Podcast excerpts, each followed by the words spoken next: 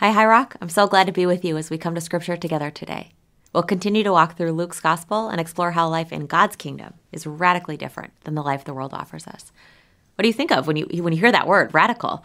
Maybe it has political or religious connotations, or maybe fashion. You know, those totally outside the back box designs that you only see on a runway or maybe New York, but probably not the streets of your neighborhood. Maybe it's things like tattoos or body piercings or women with shaved heads. Being radical means pushing the boundaries of what's acceptable by society. Every generation has them the soldiers of the Revolutionary War, the Black Panthers of the 60s, the Sunflower Movement in Taiwan, and, and those who have continued to advocate for police reform. These folks have dreams of how the world could be different and could be better, and they're willing to be ostracized and ridiculed in pursuit of that dream. While they all might have different dreams, most radicals share their age in common. While many folks do care deeply about the same injustices or have the same desires for a different world, the young are often the heart of radical revolutions. I remember sitting down with my family the first Thanksgiving meal after starting college. While passing the mashed potatoes, I made some big statement straight out of my Sociology 101 class. I had big dreams for the world, too. Most of the older adults at the table chuckled. One of them told me, just wait until you grow up. You won't be quite so radical then. It was a kinder way of saying the same thing that's been attributed for, to everyone from Churchill to John Adams. Isn't that part of why any of us choose to follow Jesus? You've had the kind of encounter that Pastor Dave described last week a miraculous, life changing encounter with the Savior of the world. You realize that Jesus was more than a good teacher or a wise prophet. He was God, the creator of the universe, and He loved you. You had this encounter with Jesus and it changed your life.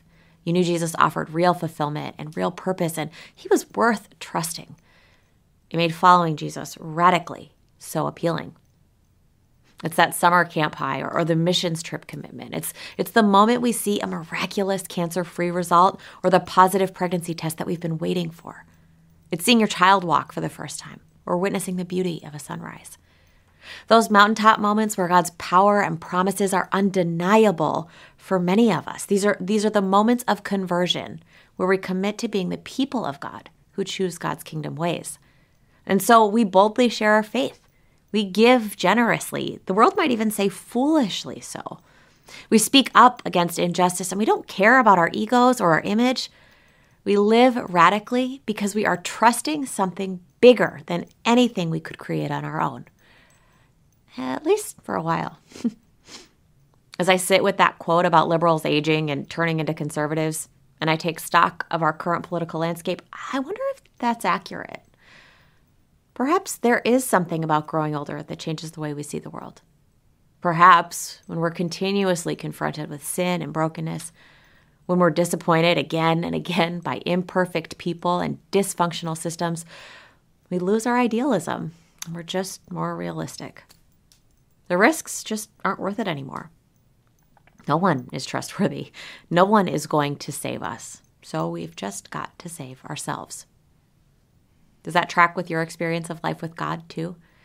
That when you're confronted with the reality of the world, it's harder to take risks that felt easier in your journey with Christ? We're more aware of the potential costs, and frankly, we might just be tired. Because eventually we come home from camp or from the missions trip.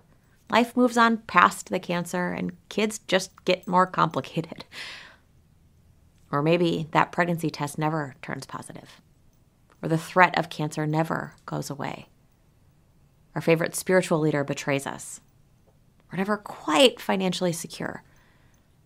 And the conflict in the world, it never stops. Yes, of, of course, our hearts still yearn for salvation that Jesus promises, but we're not as idealistic about what that's going to look like. Can't trust that following Jesus in those risky ways is going to help today. We have to save ourselves now and, and trust Jesus later. We can't afford to be radical anymore. There's just too much to lose. When God called my family to the greater Boston area to serve High Rock, it was an act of trust in God to say yes. We left behind our support systems, our financial security, and the familiarity of a city that we loved. But we had experienced God's remarkable providence in the past, and we'd found true life in that trust. And so taking that radical step, it seemed worth it. But those first few years, man, those years were really hard. Money was so tight, We were really lonely, even though High Rockers, y'all are some of the most welcoming people. I went to God many nights asking why we were here. We said yes to God, and yet I felt that instinct to trying to create safety and security for myself by walking away and going back to Chicago, where I knew it would be easier. When faced with the challenges of real life, it was easy to forget the ways that God was providing. We were growing up, and so maybe those risks just weren't worth it anymore. Maybe that's a little bit of what we're seeing with Jesus in the text today. Historians estimate that the disciples were all between 15 and 20 years old when Jesus called them, young enough to still have big dreams and a radical faith. And that faith is well placed, right? The disciples have had one life altering encounter with Jesus after another. But when we meet them, it seems like they might be growing up a little bit and counting the cost of following Jesus. In the beginning of Luke 9, Jesus sends the disciples out with his power to do the same things that he was doing cast out demons, heal the sick, proclaim that Jesus was inaugurating the reign of God's kingdom that brought freedom to the oppressed and relief to the poor. Not only that, but the disciples weren't supposed to take anything with them. They were supposed to rely on the providence of God through hospitality from strangers. I mean, this is radical stuff. This is blowing past the boundaries of what's normal and witnessing the God sized dreams that Walt talked about a couple weeks ago. Miracles, healing of all kinds, the clear display of Jesus' power and divinity. And then there was even the miracle of provision for their daily needs. Uh, honestly, when, when we read it in light of, of healing miracles, that might not seem so flashy, but the fact that complete strangers fed, housed, and clothed the disciples as they lived into God's kingdom, all it takes is one look at the complicated nature of care for the thousands of asylum seekers to realize how radical this actually is. The disciples have said yes to the radical faith that was required to follow Jesus because they believe that he is the Messiah. They've been waiting for this promised Savior to come and make things right for them now. And Jesus hasn't failed them yet. They've experienced firsthand how incredible life with Jesus can be. He was worth trusting. And so they make the radical choices that he asks them to. So they return from their trip and they tell Jesus what they'd done. But they couldn't ride that high of the experience for long. Mark's gospel tells this story too, and he adds a little bit of color. He recounts that the disciples are tired. Taking these risks for Jesus was incredible, but they were also draining. But as tends to happen with Jesus, the crowds heard about his presence and they show up to experience what all the fuss is about. Jesus teaches and heals, and it seems that the disciples never quite got to debrief everything with him in private. They never had that moment with him to recharge. So Jesus teaches, and the day keeps going on. And the disciples realize that folks will have to start traveling if they're going to have somewhere to eat and to sleep for the night. There's too many of them gathered for the size of town they're currently in. Jesus gives them a radical mandate. It absolutely blows past what is acceptable. You feed them, he says. Immediately, the disciples start to push back. Really, Jesus? You want us to do what? Feed 5,000 men and their families? That's like 20,000 people, Jesus. Even if each of us takes care of a thousand people, it barely gets us past the halfway mark. We, we only have two fish and five loaves of bread, and unless we go buy food for them, I guess. But, but Jesus, remember, we all quit our jobs to follow you. So, so where's this money coming from? Y'all, the disciples have just experienced, like literally just come home from the experience of, of Jesus having provided everything for them. That when Jesus promises to provide, he could be trusted, right? And, and they were able to serve radically because they were being provided for. But when they were confronted with the brokenness of the world, the limit of resources, and the limits of their own energy, and the sheer abundance of need, man, the disciples forget that they can trust Jesus. Their idealism is replaced by realism. Isn't that true of our own lives? That we find it so easy to trust God when we experience the fullness of life that only God can provide. And then we encounter the brokenness of the world. We forget so quickly about the abundant life that God provides. We can only see the scarcity of this world, and we feel like we can only trust ourselves. This theme of God's people forgetting and remembering God is one that travels all through Scripture. Adam and Eve questioned God's wisdom and sought security through getting their own wisdom. even after they had spent life in perfection until that point. Abram questioned God's protection and lied to create security for him and his family in Egypt, even though God had provided and protected them from before that.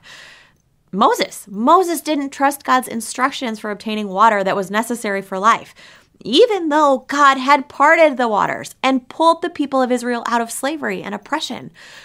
The people of Israel themselves didn't trust that God could help make them great, and so they clamored for a different king to lead them. All these folks were meant to be set apart as God's people. In a culture that looked to many gods for providing what was necessary for a good life, God's people looked to God. Being monotheistic in this world was radical. It's harder in our world to identify the gods we trust instead of the Lord. But we certainly go to their temples to worship them. We build our lives around pursuing them. We raise our children to worship and pursue them too. We seek security through the gods of wealth, wisdom, health, freedom, entertainment, influence, family, achievement, comfort, predictability, and through the isolation and exclusion of others. Even as we can all look back with gratitude for the ways that God has provided for us in the past, as we look to the future, we forget so quickly. And we look to these other gods to save us. I found that it often comes in the ways that life can wear us down in the small, everyday places. When I'm seeking the right answers to impossible questions, instead of remembering to seek God's will, I can find it easier to move to statistics or, or to the latest scholarship. When I'm encountering the limits of my body as I age and after having kids, instead of remembering that I bear God's image, I find it easier to judge myself by the standards of beauty perpetuated by plastic surgery and Insta filters. When I'm feeling anxious about our family's financial reality, I find it easier to think about trading my pastoral job for something that would make a lot more money. We forget who Jesus really is. We forget that he is the Messiah. We forget what he promises. And so, of course, we can't be radical for him. The disciples had just experienced God's power through Jesus Christ, and on the same day they returned to tell Jesus about it, he asked them to do one more thing. And it was just too much. They hit their limit they couldn't trust that he would make a way, and so they defaulted to their old way of living. But Jesus knows who he is, and he knows who God is. He knows that God is worth trusting. So he takes the little that they have and he gives thanks. He breaks the bread, and he gave it to his friends who give it to the people. There is enough for everyone that is there, even enough for the disciples. If the disciples had forgotten what life as God's people could be like, this miracle helps them remember. Jesus is the Messiah, the Savior of the world, who is the Son of the one true God. In God's kingdom, there is always enough. That same power that provides healing and casts out demons has a way that no one in the community will go hungry or thirst. They don't need to be sent away to fend for themselves. They are invited to stay and to receive radical hospitality. After this act, Peter reaffirms who Jesus is. He remembers. Jesus, you aren't just a prophet or a teacher, you are the Messiah. When Brad and I were so lonely and broke, I would get so angry at Jesus and I would try to solve it all for myself. Why have you called us here, Lord? So I started training for a marathon as a way to channel all my excess energy. A funny thing happened during that time. Former High Rocker Melissa and Pastor John both reached out to me independently and volunteered to come on my long runs with me. I mean, this was not fun for them, right? I was running slow and I was emotional. It wasn't uncommon that once we got to mile five, I started crying and sharing all of my struggles with these two. I realized somewhere along the way that they were gifts from God that the thing I most desperately needed to be radical for Jesus was connection and a place of belonging. These two showed up and offered me radical hospitality that didn't make sense. Why would they subject themselves to running 13, 15, 20 miles with me? Except that they knew that Jesus was the Messiah. They knew and had experienced the salvation of Jesus. So they were able to respond and offer it to other people.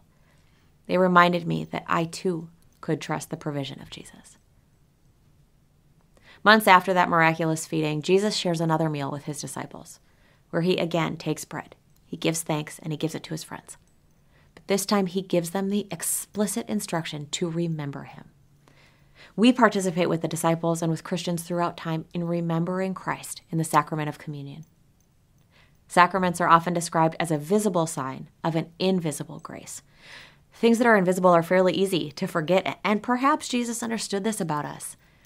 Every day, there are things that make us forget our God, who has provided for us in our deepest need. Our God who doesn't make sense in this world and who invites us to radically different lives. So Jesus invites his people to remember him in something each of us has to do every day eat. it's easy to be radical with Jesus when we're on the mountaintop, when God feels close. Perhaps Jesus knew this, that it's in the everyday grind of life that we need the extra reminder of God's worthy, trustworthiness. So he asks us to remember in that everyday space too. Because, y'all, people are always going to be imperfect, and systems and institutions will always be broken. But God is perfect and loves me and you and this whole world with this same perfect love. The things we try to attain through relying on other people, laws, or even the church, they aren't ever going to get it totally right. But the things that we really want peace, love, abundant life these are the gifts of God for the people of God. And so the call of being radical comes out of remembering God's faithfulness and responding with faithfulness ourselves. It's not chasing the high of change or the security of stability in and of themselves. It's recognizing that faithfulness might mean change, or it might be a long commitment where we don't see a reward for a long time. But that discernment comes out of a daily remembering of all of the ways that God has been more than enough for us. Our daily practice of remembering where these gifts come from will allow us to trust God instead of going back to our old ways of living. We're about to enter into the season of Lent, where we'll explore the costs of being a part of God's kingdom. I want to encourage you to approach this season with humility and a spirit of being honest with God and yourself. Are there costs you're unwilling to pay because you're not sure if God will help meet your needs? Are there ways you used to be radical in following Christ that you've sort of grown out of as you've grown up?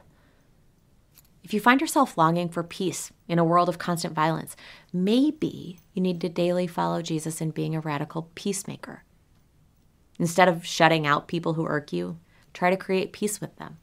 Start by practicing peace in your daily interactions with people you pass on the street, with the folks that are in your home, and even the drivers that drive you bananas on your commute.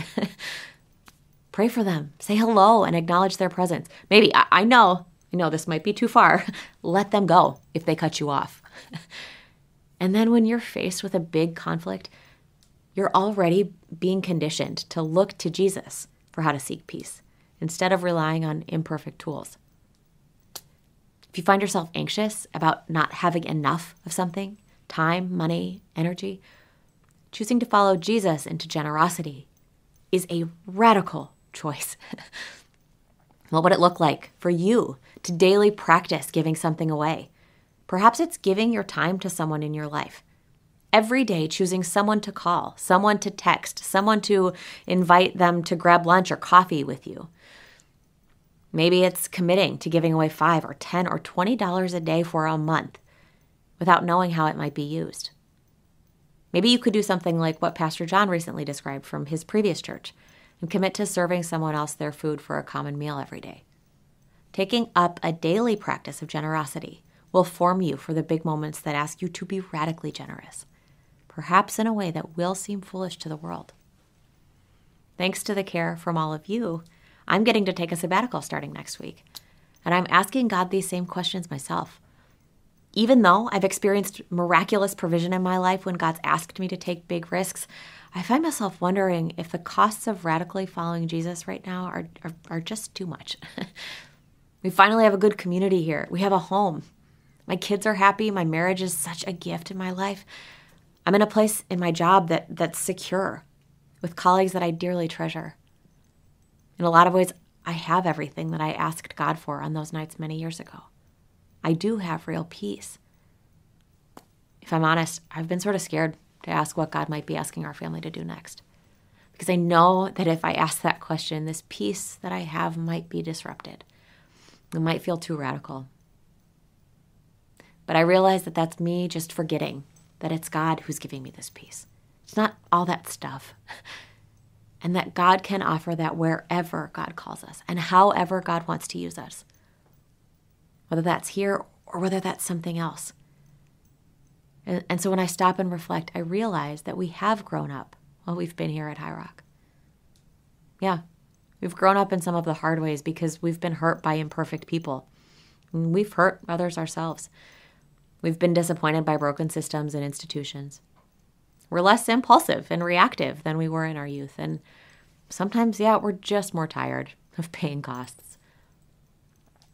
But I'm so grateful that, that it hasn't destroyed our ability to dream with God. Because for every disappointment, God has faithfully provided what we actually needed to thrive. And when I remember that, I'm excited to remain radically committed to the call that Christ has for our family. But I need to remember that every day.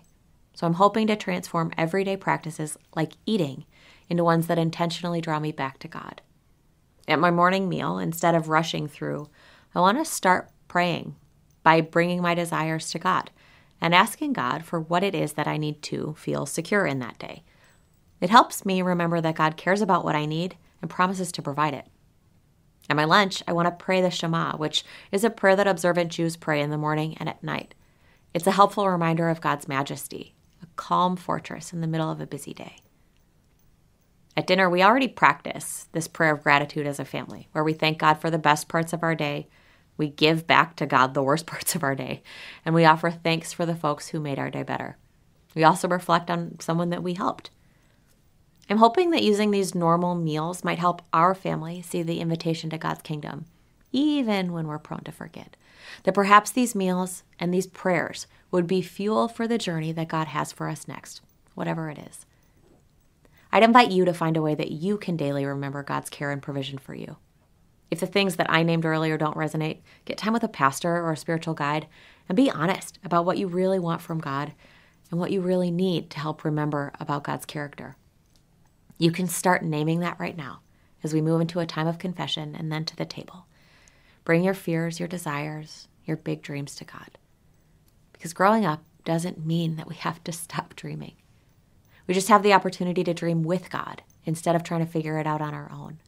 Because every good and perfect gift comes from the God who created you, knows you, and loves you, and invites you to a life that is radical. Amen.